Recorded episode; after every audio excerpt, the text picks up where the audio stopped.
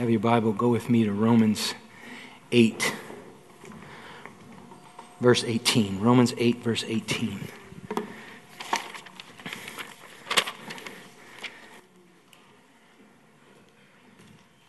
Verse eighteen says, "For I consider that the suffering of this present time," everybody say right now, "not worthy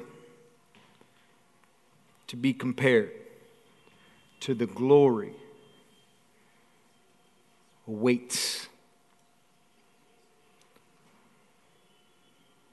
The suffering of this present time is not even worthy to be compared to the glory that shall be revealed in each of us. Uh, I'm going to talk about. You see, I preached in Lorraine, and I was I was too fast. I don't know if you know it, but there's a tempo to preaching, and a lot of times you, you can like. Can want to communicate something, and you just you you know you go a little too fast. I'm gonna try to slow down here, and so I'm gonna I'm gonna talk about suffering. But I want you to know, as I discuss the topic of suffering, I do it reverently, with consideration to pain, to to experiences of loss, to hardship, to difficulty. But as I talk about suffering, I'm going to do it in such a way that I want you to understand that it doesn't compare. And I want you to know immediately that what you are defining as suffering, the Bible says that what suffering is trying to reveal through your situation, you can't compare it to what God's going to show you. It doesn't even deserve to be, what God's saying, it doesn't even deserve the attention it's getting. Suffering. The word suffering there, it's a Greek word, pathema. It's so it has feeling, it strong, passionate feeling. But it it's interesting what it means. It means to be associated with redemptive work. That's an interesting way to define suffering, is it not? So what God is saying about what you're going through is that, what's up, C J?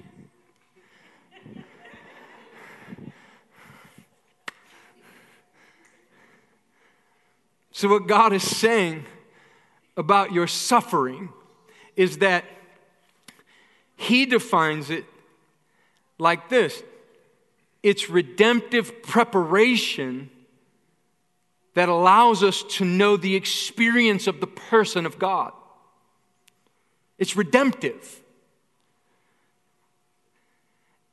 So your suffering, the way God defines your experience of pain, it's not, I'm not belittling it. I want you to understand, God doesn't belittle it, but He wants you to know, He makes the devil pay for it. It's redemptive.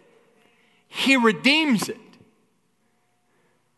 And that your suffering only exists, and there's the part that I want you to, that suffering exists to reveal doxa, glory. The word glory here is, you know, it's it's Hebrew relative in the Old Testament, kabod, the weightiness, or the unspoken manifestation of the Father is what it's defined as. So what, you can translate this now. So doxa is the majestic splendor of the unspoken manifestation of God. So what Paul's saying here, let's unpack it all fully so you, so you grab hold of it. That God's going to take the suffering and he's going to force the suffering to reveal an experience that is, in, in that word doxa, it comes along with it. It doesn't just mean you get to see it. You get to feel it, touch it. You get to hold it. You get to live it. You get to express it. You get to be in the glory. He, Paul says there's a glory in you. There's a doxa in you. You came, you came from the Creator, from the designer of life. You, you pre-custom, you were built with the doxa of God in you. And what forces the, the, the person of Jesus to be felt, like once you feel the presence of Jesus, you're ruined. You are. You're ruined. Like, you, no, you can't sniff nothing, smoke nothing, drink nothing, lay with nothing. There is nothing that you will ever experience that will compare to the doxa of, of God. Once you, once you experience the glory of Jesus, you're wrecked. You're, you're, you're gone. You're done. You're finished. Like, it's over. This is why the angels would swing around the, the, the throne of God, and each time around they would say, holy. They come back around. They see him again. They say, holy. The angels of God don't grow weary of the glory of God. There's something to learn there, that there must become in the believer this unsatisfied quenching of God's glory. Yeah. That we mustn't grow accustomed to last week's doxa. And like he says, because you have the proclivity to become accustomed to doxa, I'll, I'll use what the enemy thinks is going to destroy you as the source of that which reveals the next level of doxa. And I'll cause that glory to become the quest of your life. But you're so fearfully and wonderfully made. I want you to hear this. God so fearfully and wonderfully made you that he made you in such a way that when suffering is presented to you, you are pre-built with this ability to take pain and redeem it to reveal the person of Jesus. That's what he said. And and and when it's put in that perspective, so perspective matters. So when you put suffering in that perspective, Paul says, you don't allow it to rob me of my doxa. You won't allow your experience. You won't, you won't put your eyes on the pain. You'll keep your eyes on the doxa, on the glory of God. So you, you are so proficiently engineered and designed as, as a believer in Christ that when pain, affliction, suffering, hardship, conflict, confrontation, anything that presents itself in an attempt to push you down, in an attempt to back you up, God says the thing that was meant by the enemy to push you down and back you up is the very thing that I will cause to lift you up and propel you forward.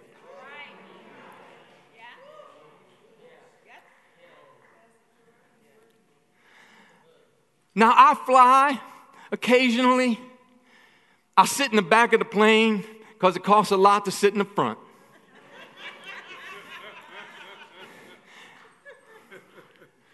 Every time I get on a jet, I have this sensation, and maybe you've had it too. Uh, when I get on the plane, I'm very conscious.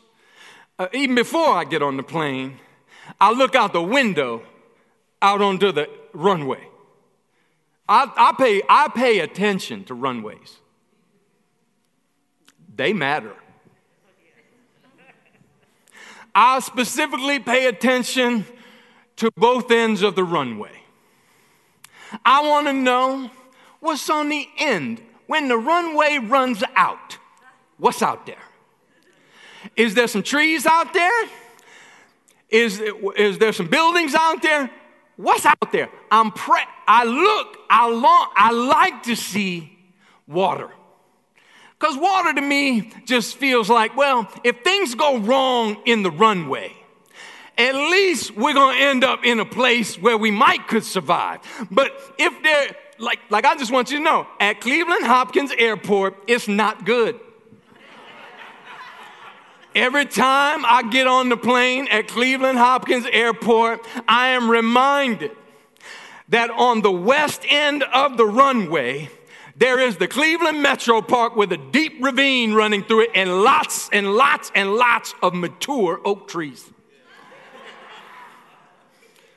On the other end of the runway, because depending on the weather, you're either coming from the west or the east when you land. Now, on the other end of the runway, that we have highways, railroad tracks, and the Ford Motor Company.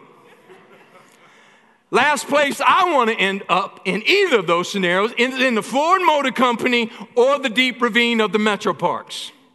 So when, I'm, when I get on the plane, I'm very mindful of what's on either end of the runway because I got this revelation and I feel like it's significant to twenty twenty-three. That many of us are running out of runway. I get in the plane, you sit down. Immediately, you begin to, well, not immediately, sometimes make they sit, you make you sit there for a while, which is, you know, there's a lesson there too, you know, like God will make you sit there for a while. And then the plane begins to taxi. And before long, you find your way to the end of the runway. And suddenly, the jets turn on. And and everything, and you, whether you know it or not, whether you're paying attention or not, your sensory realm is checking boxes. Like you, your, your man is checking boxes. Okay, sounds right. Yep, sounds right. Feels right as we're going on. But if you get, you know, you know what I mean? Say, you know, your sensory realm is paying attention. If you get a little bumpity bumpity bump as you ride, you're like, something wrong. We ran something over. Like, like, turn around, turn around, go back, turn around, go back. We're not, you're not ready for flight. You don't know it, but you're paying attention. You're, like, if I know I'm not the only one that does this. All right. So we get in the plane, we sit down, and all of a sudden, and the noise becomes deafening because it's always louder in the back in the cheap seats. And then and then suddenly the thrust happens.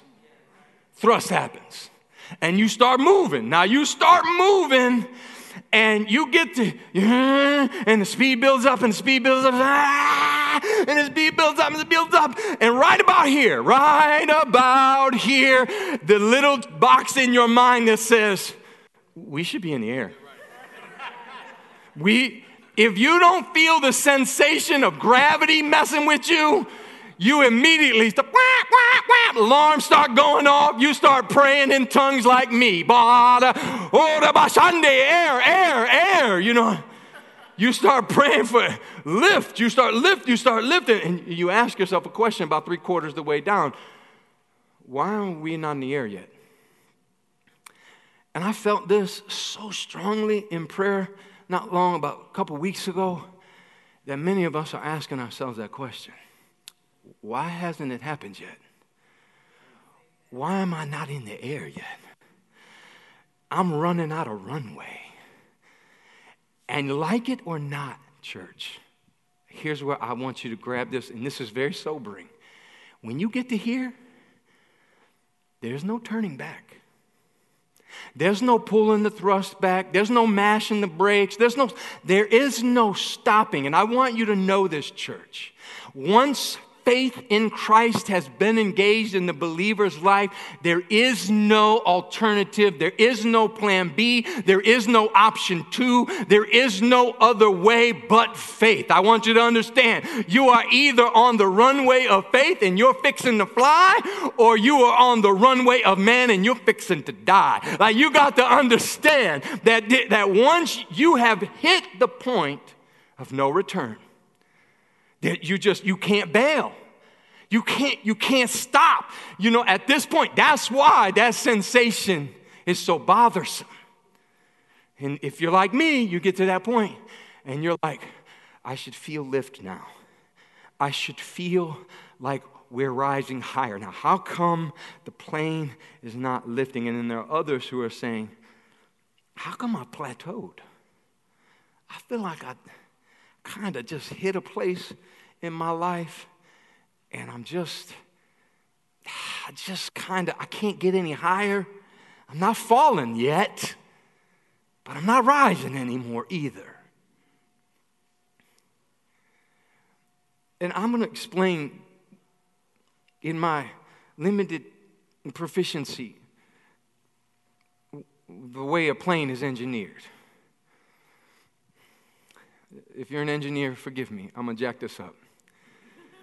But how I understand it is that if you can create enough thrust and you can get enough resistance, the resistance is used as lift in the, in, in the, in the design of the plane.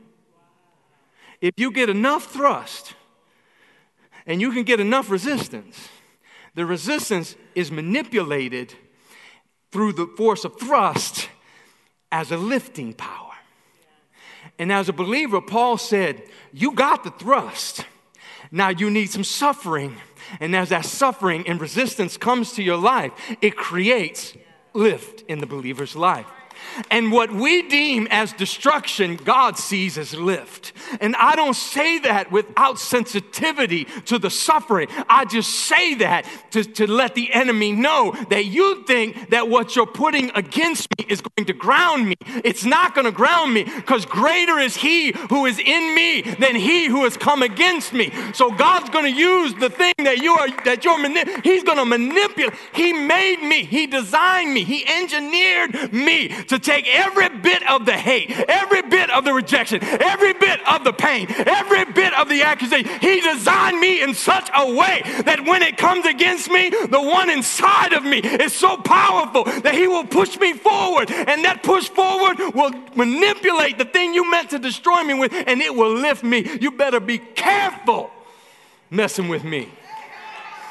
That's what you need to tell them. No, you better be careful messing with me, because the thing you thought you sent to, to, to kill me is actually the thing that's going to make me thrive in life.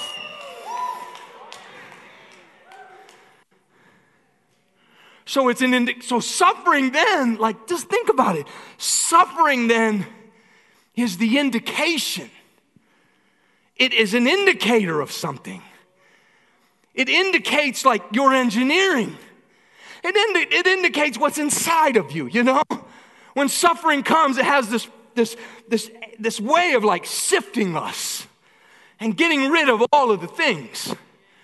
It has a way of like revealing. Suffering indicates altitude, won't it? When you get pushed on, it'll let you know exactly at what altitude you're really flying at, not what you're telling people you're flying at, not at what, not at your Instagram page or your Facebook page. It's not, you can't fake the funk with with with, with suffering. Suffering tells the truth. And it tells you the truth. And it says, listen, you're flying at about five thousand feet, but there are buildings out there too too big. You got to get up. There's stuff in your future that's going to be in your way, man. You got to get up. Suffering is an indicator then. There's, there's three things. Three things. I'm going to give you the answers to the end of the test so you can write them down, so you can just pay attention during the test. Amen? Keep joy as your promise. Make moves of faith. Lighten your load. And broaden your horizon. There. There, there are about three or four things that will keep you on the runway. The first one is movement. You're not moving fast enough, right? So if you're looking, if you're looking to rise in twenty-three, speed, you're not, You see, you, you, the perspective you got to understand is you think too little of yourself. When I say too little, I mean you think you're a prop plane, but you're really a triple seven, and you're sitting on a runway designed for a prop plane because of the way you think. And, and God's like, you, in order for you to get up, in order for you to rise, you've got to increase your movement. I want to say speed, but I won't, because speed is associated with the natural. But only God can take and manipulate. See, what God, what God revealed in Romans eighteen is that he will manipulate the natural for the eternal. He's saying, I will manipulate the things that happen to you in life, and I will make them bear an eternal significance. So movement in Acts, go to that scripture so, the, so we can read it. Acts says, in Acts seventeen verse twenty-eight says, for in him, in who? Jesus, we live. You don't have to worry about running out of runway as long as you're in Jesus, because life is promised in Jesus.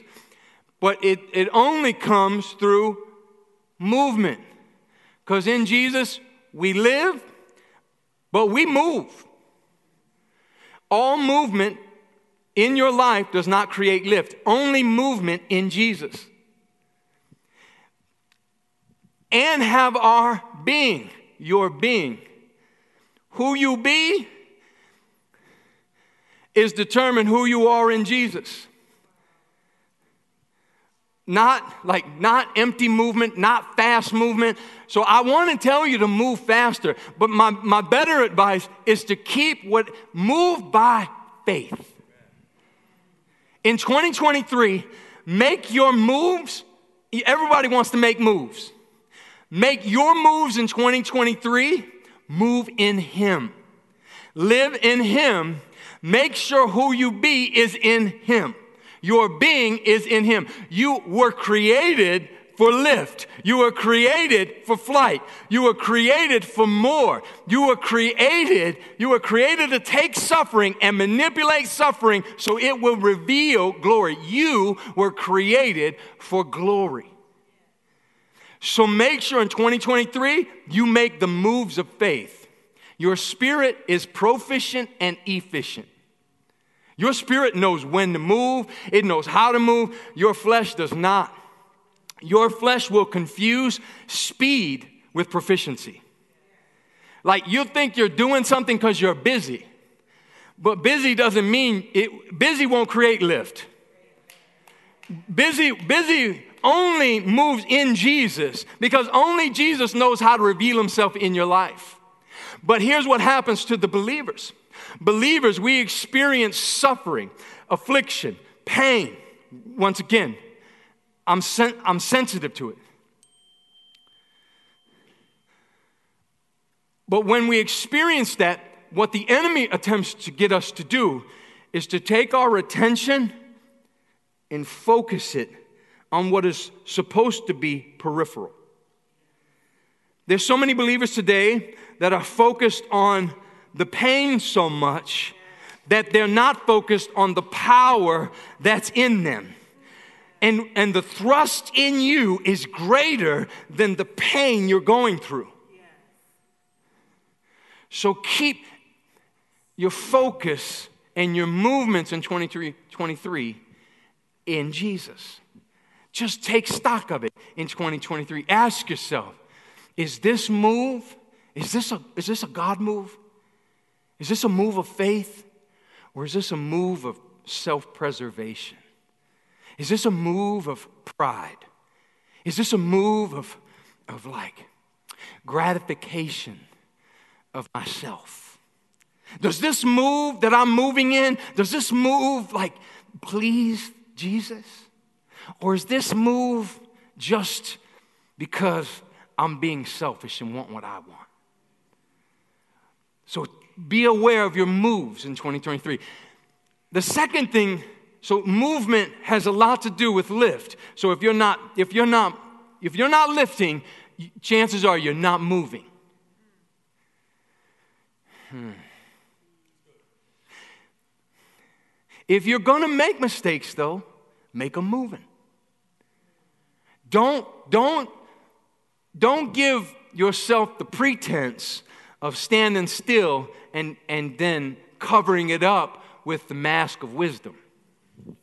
I hear this a lot in the church, man. I'm being wise, so I'm taking my time. No, you're being afraid. You're being afraid, so you're not taking a risk. So movement looks like a risk, because it takes a lot of risk. Takes a lot of risk to push in the suffering, to push through suffering, and, and to thrust through it, and to trust God through it, to still believe through it. And even though I didn't see it last week, I'm looking forward again next week. It takes a lot of courage to keep going down the runway of faith. It takes a lot of courage to do that.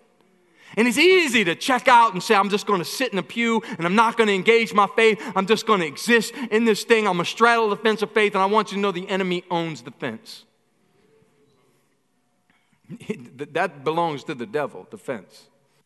The middle ground is all his. And it's the most dangerous ground, the middle ground.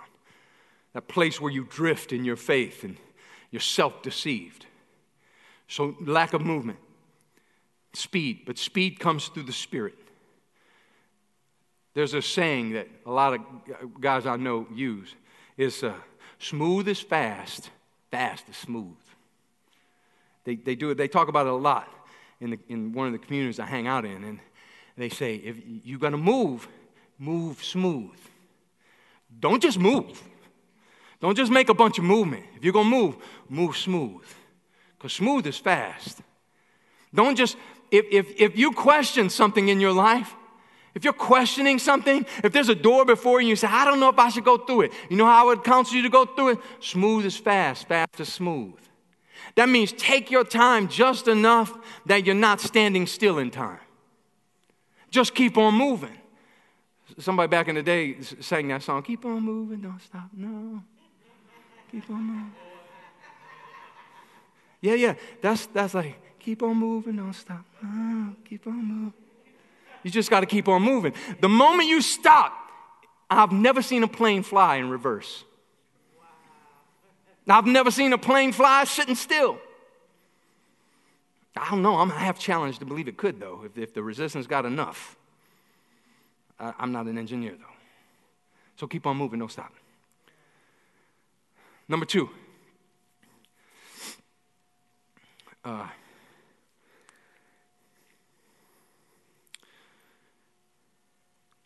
You got to lighten your load. Hebrews twelve, verse one says, therefore we also, since we are surrounded by so great a cloud of witnesses, let us lay aside every, what does it say? Weight. And the sin which so easily ensnares us. A lot of us can't gain lift in life because the bags we are allowing ourselves to put on board.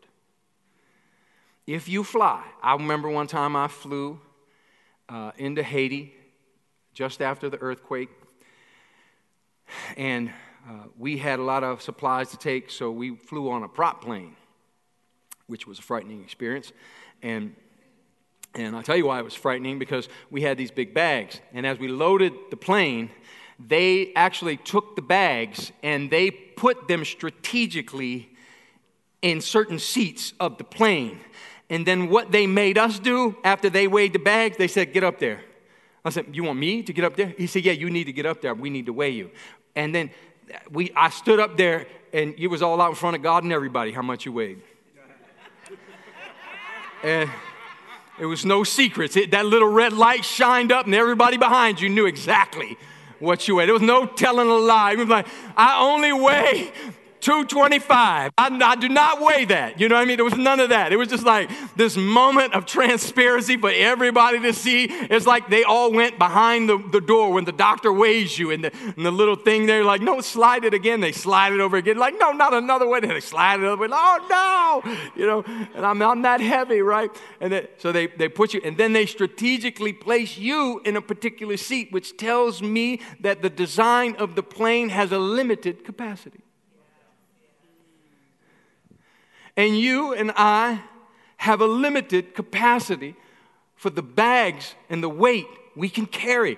We were not engineered to carry a weight beyond our limit. There is a limit. I want you to know, moms, I know you, I know you can carry a lot. I know you're holding it together as much as you can, but I want you to know there is a limited capacity to what you can carry. You can't carry all that weight by yourself. And you know what else they do before you get on a plane? You know what they do? They check your bags, because they know there are certain things you can't bring on this plane. And if you bring it on this plane, we will kick you off of it. There's contraband that is not allowed in flight. And you need to know sin has weight. And if you are carrying too much of that stuff, it will prevent you from lift. It will keep you from rise. Not only that, you need to know this. There are certain things and certain people that are not allowed to be on your flight.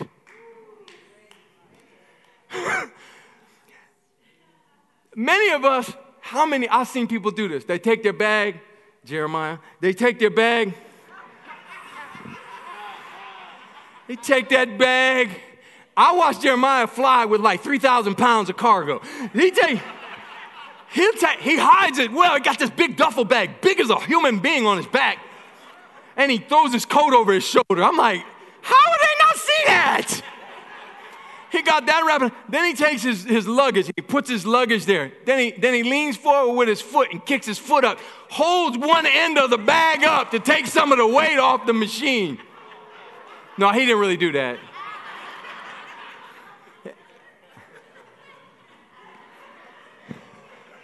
I'm going to need y'all to quit doing that when we get on these planes, because these planes are designed in such a way that they can only carry so much weight, and you're affecting flight. You're creating drag. I don't want to mess around with. So quit putting your foot up onto the luggage and making your bags seem like they're lighter than they are.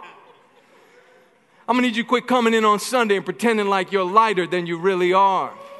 I'm going to need you to let those bags fall off at the door. I'm going to need you to do what Jesus says. He said, my yoke is easy and my burden is light. I'm going to need you to let those bags down, because you're too heavy and you got too far to go to be carrying all of this weight. You got farther to go, and you can't afford to carry that weight. You got to drop it off at the only place that, that is sufficient for you to drop it off. You, they take those bags, and they, they put them down, and they, they get checked. And that's what we got to do as believers. We got to drop our bags at the altar and say, God, I put them on the conveyor of your, of your redemptive work. I put them on the conveyor of your redeeming work, God. I said, take these bags. I don't want to carry them no more. I was baptized in Christ, and when I was baptized in Christ, everything dead went away from me and everything new came to me. I am not the same Troy as I was last year. Now I'm just praying, God, that I'm lighter this year, that I'm able to create lift in my life this year, that I'm able to rise higher in my life this year.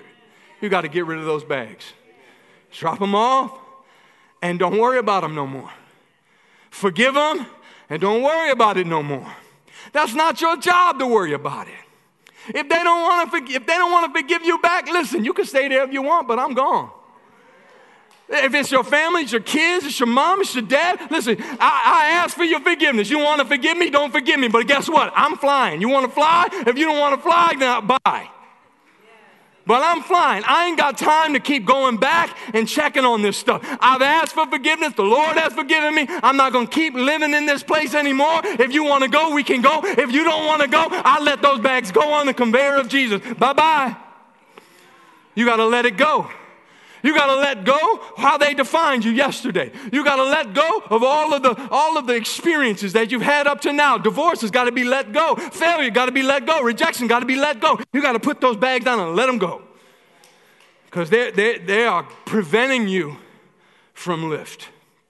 You got to let them go. You got to check those bags. Let Jesus carry those bags, and you got to move on in twenty twenty-three. And then lastly, you got to broaden your horizons.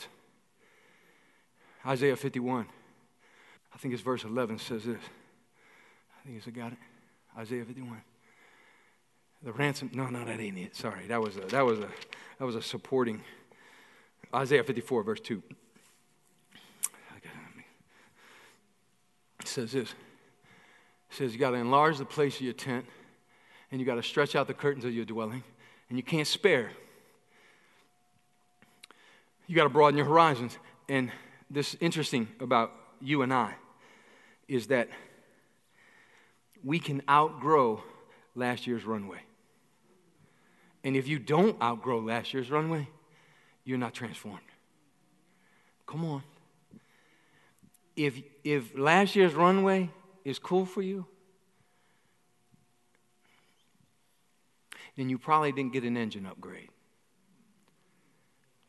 I had I bought my Harley in two thousand seventeen. Had a one oh seven engine in it.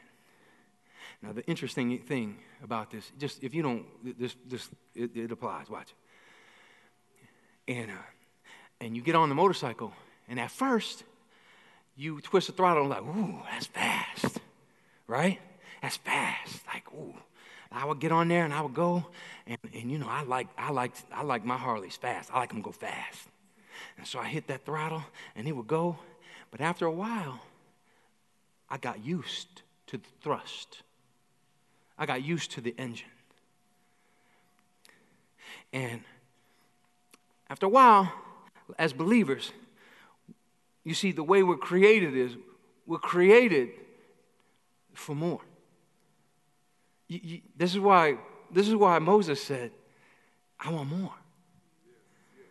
This is why he said, show me more. And God said, I can't show you no more. You'll die. This is why, and he said, well, just show me more, God. If you don't show me more, I don't want to go. And he said, all right, fine, I'll show you some more. So he hides him in the cleft of the rock. And he passes by. And he said, I'm going to give you some more. You know, we are created with this unquenchable thirst of glory. We're supposed to desire it. Like, you and I were made for glory, and and if we if we pull back from the suffering, if we if we allow the suffering to keep us standing still, then what we do is we settle for last week's glory. We settle for an engine that can't take us to the to the destiny that our suffering is indicated we belong in. Because that's what, that's what suffering does. It indicates your destination. Think about it. Paul said your suffering is an indication of your destination. Where you're going, if you got some big stuff coming against you, you're going somewhere special. And so what I went, I took my, my engine to the dealership and I said, I need a bigger engine. And he said, this is the cost of the biggest engine we have. I said, cool. No, that's too much. Get, what else do you got? I was like, I was like, no, no, I could buy a whole nother motorcycle for that cost. You know what I mean? Just give me something else. He said, all right, what you want is a one nineteen. So you're going to go from one oh seven to a one nineteen, right? I was like, yeah, I bet. Let's do that. They gave me a one nineteen. I got on that one nineteen, and I, I, and I was like, ooh, it's fast. It was so much faster. The front end started coming off the ground. I was like, oh, yeah, this is what I'm talking about, you know? And and then, and then what happened was, because the engine was upgraded, it had to be tuned. The programming had to be manip- had to be adjusted.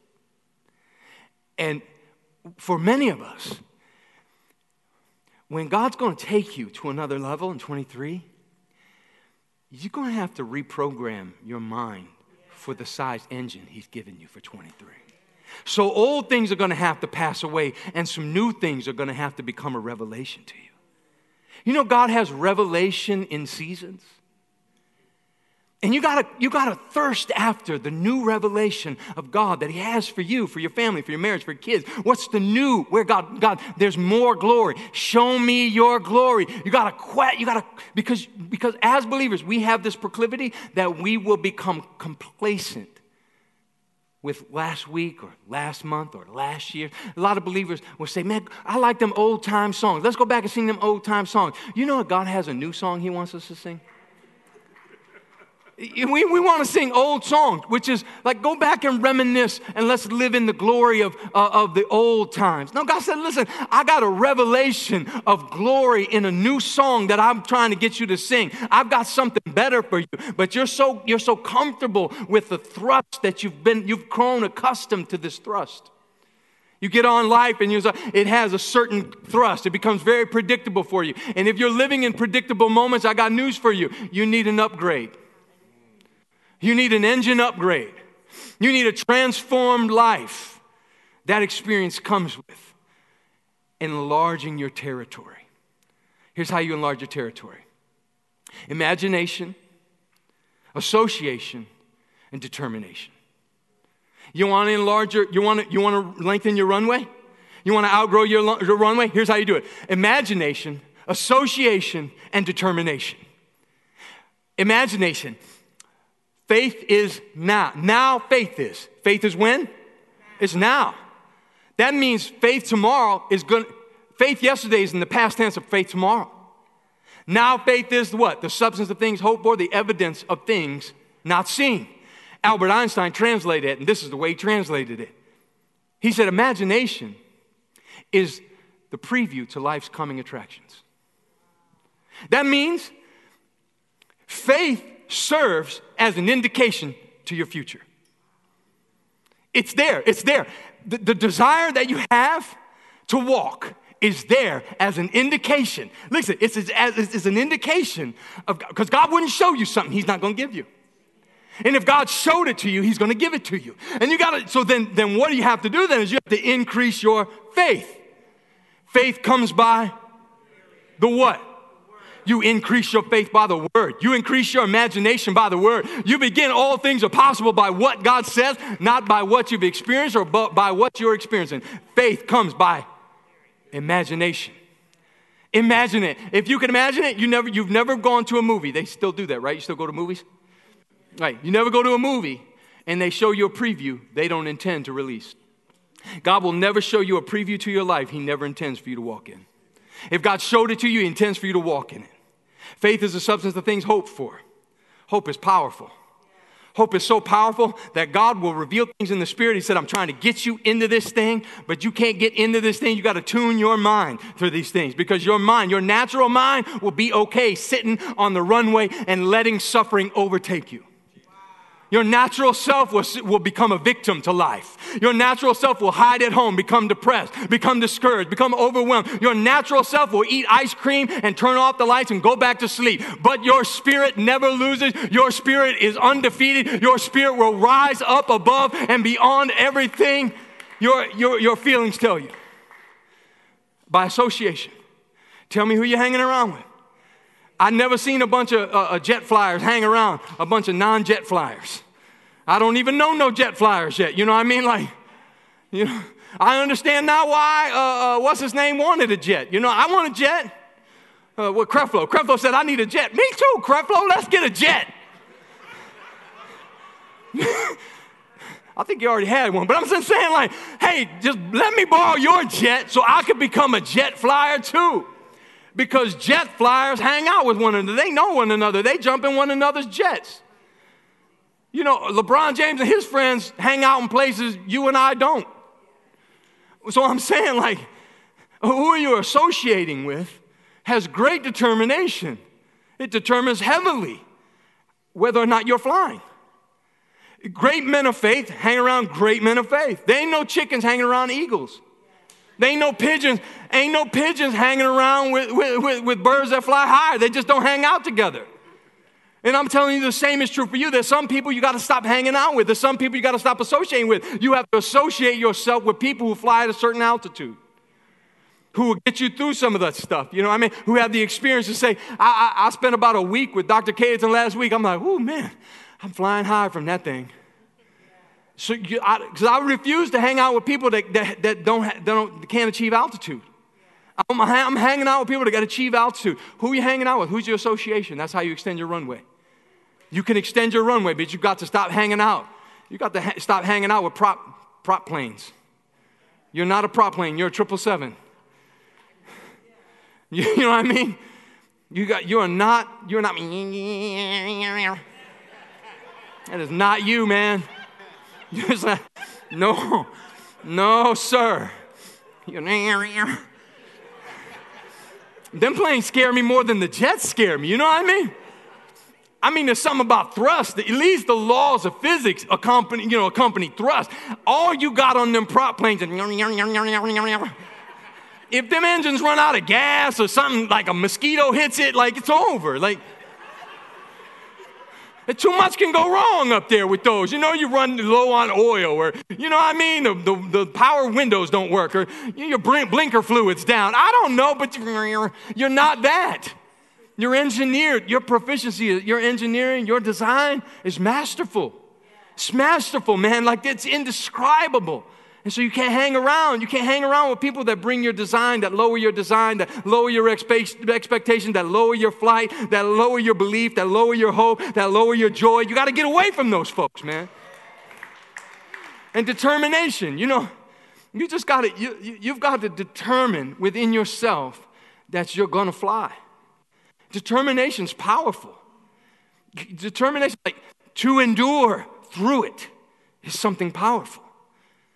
To, to like push through the impossible is determined. Like, you got to get a resolve that says, it don't matter what happens to me, no matter how hard life gets, I'm not, I'm not throwing away my faith. My, my faith has great reward. My confidence has great reward. I'm not surrendering it to my situation, through my feeling, to my pain, to my suffering. I'm not letting go of the hope of Christ, regardless of what happens. I'm not lowering the standard of God's word. What he said will come to pass, and I'm not going to lower my expectation of it. I'm going, I am determined to see the promise of God come to pass in my life. There's something defeating to the enemy that happens when a believer stands in the face of adversity and says, yet shall I praise him. There's something very, there's something very powerful that happens to the enemy. He, the, the wind is taken out of his sails when you are able to stand up and say, it doesn't matter what you say or they say or how they come against me. I'm not letting go. In five years, you might be dogging me, but in five years, you'll come back and I'll still be going hard after Jesus. I'm still not going to quit on Jesus. I'm determined to see God move in my generation. You get that, you get that attitude, because attitude determines altitude. Your attitude will determine whether or not you fly. That determination will see you through. And then lastly, you got to keep your focus on joy. Do not allow what is supposed to lift you to be what lowers you by embracing a theology of suffering. And there's so many believers today that have embraced the theology of loss, of suffering. And they've, they've, they've defined Christianity by suffering. And it is the it is anti-Christ. I want you to know it is anti-Christ, because this is what the Bible says about Jesus. It says that for the joy that was set before him, he endured the suffering. It wasn't the suffering that he focused on. It was the joy that he focused on. Isaiah tells us that joy comes in the morning. That suffering may endure for a night, but joy comes in the morning. That tells me that suffering has a time limit, but joy is eternal. Joy is the command of every believer to live in joy, to set your hope upon joy. Psalm thirty verse five says, his anger is for a moment, his favor is for life. Come on, you need to, like, the next time the enemy comes, you need to pull out your favor for life card. This is my favor for life. I know, I know you think you're going to destroy me, but I got a favor for life card. I need you to know that God issued me. I, look at it. It said, Troy Thompson, I am favored for the rest of my life. So it doesn't matter what comes against me. I got a favor for the rest of my life. I'm blessed and I'm favored, and no matter what you say about me, I'm still blessed and I'm still favored. Weeping may endure for a night, but I know that joy is coming in the morning. I know that my suffering that happens in the dark is producing for, for me and my family and my children joy that's coming in the morning. And here's what the enemy wants to do, and I'm closing. There's three miscarriages we suffered. Three of them. That's three children that we set our hearts on. And three of them who suffered a miscarriage. And it's easy in life to take loss and to confuse it with cursing.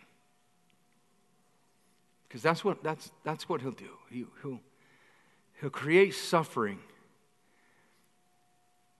and make the suffering make you question his design. And if you're not careful, you'll lay at the feet of the Father that which belongs to the devil. And after a while, you know, you have to gather yourself and say, nah, we're not going to live in this place. We're not going to live there. And, and as soon as we made that determination, I, I want you to know for, for the suffering, it's, it's not to be compared with the glory. And not long after that, there was a little boy that came into our life whose name was Masi. You see him running around here all the time. And God's glory was revealed through that. And I don't know. I don't know how he does it. I don't know how God redeems that, but he promised us that he would. He promises us that our suffering is going to pay us back in this life. The pain, the resistance, it has payback.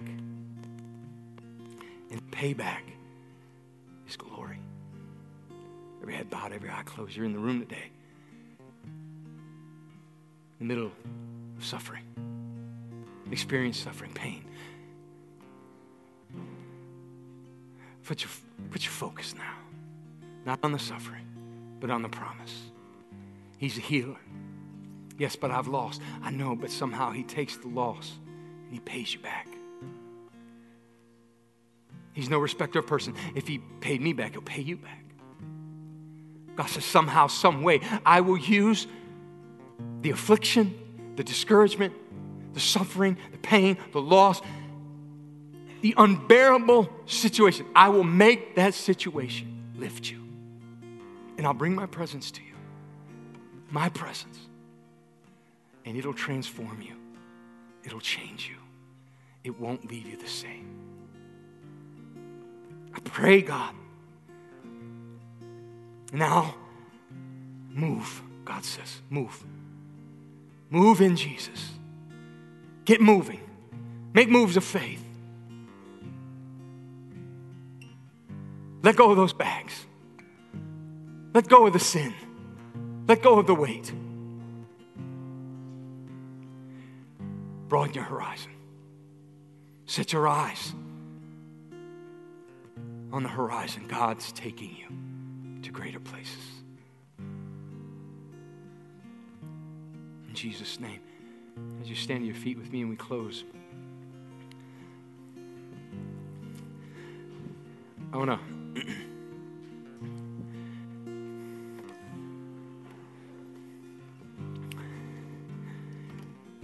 I'm going to ask you to receive Jesus today. Let go of sin. Just let go of the sin in your life and receive Christ today. In this altar call, I want to share with you a story of a woman who owned a pet snake. You know these people. Are you one of them? These big snakes. Have you seen these people? These snakes, big as, big as me. She had one of these big snakes. It's a real story. She had one of these big snakes, and the snake quit eating. You heard the story? This is crazy. The snake stopped eating, and it quit eating for days, for, for weeks. The, the snake wouldn't eat. And so she, she nurtured it. She would hold it more. She would try to hand feed it. She said she even put it in the bed with her, which is crazy that you sleep with a snake. She took it to the vet, and the vet said, well, how long's it been? She said, man, it's been about three or four weeks. This snake has not eaten at all.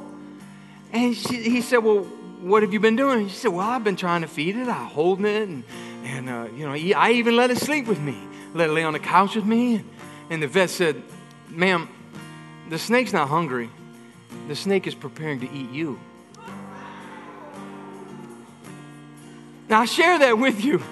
That's, that's creepy, right? That's crazy. It, I did the same thing. Oh, I read it. I go, oh, my gosh. But the reality of the story is this. Sin is scary. You can't handle it. You can't sleep with it. You can't mess with it. You can't hold it. You can't nurture it. You got, you got to cut sin off in your life. Because the moment, the moment you start doing that, sin is not looking to be your friend. Sin is looking to destroy you. And if you're here today and you're struggling in a life of sin, I want to, I want you to know there's only one place to take your life of sin that, that has a remedy for it, and that is at the feet of Jesus. That is to the King of Kings and the Lord of Lords. Amen? He paid the price for your sin. He said, if you'll give me your sin, he said, I'll give you my righteousness. I'll take away the desire of sin. I'll take away the thirst for it, and I'll give you my righteousness. Every head bowed, every eye closed in this room. If you're in this room today and you've never surrendered your heart to Christ, I want you to pray this prayer with me. You're struggling with your sin. It's a natural struggle, but God has given you a solution to it. The name of the person is Jesus. Right now, Jesus, I ask you to forgive me my sin. Come into my heart. Take away the sin.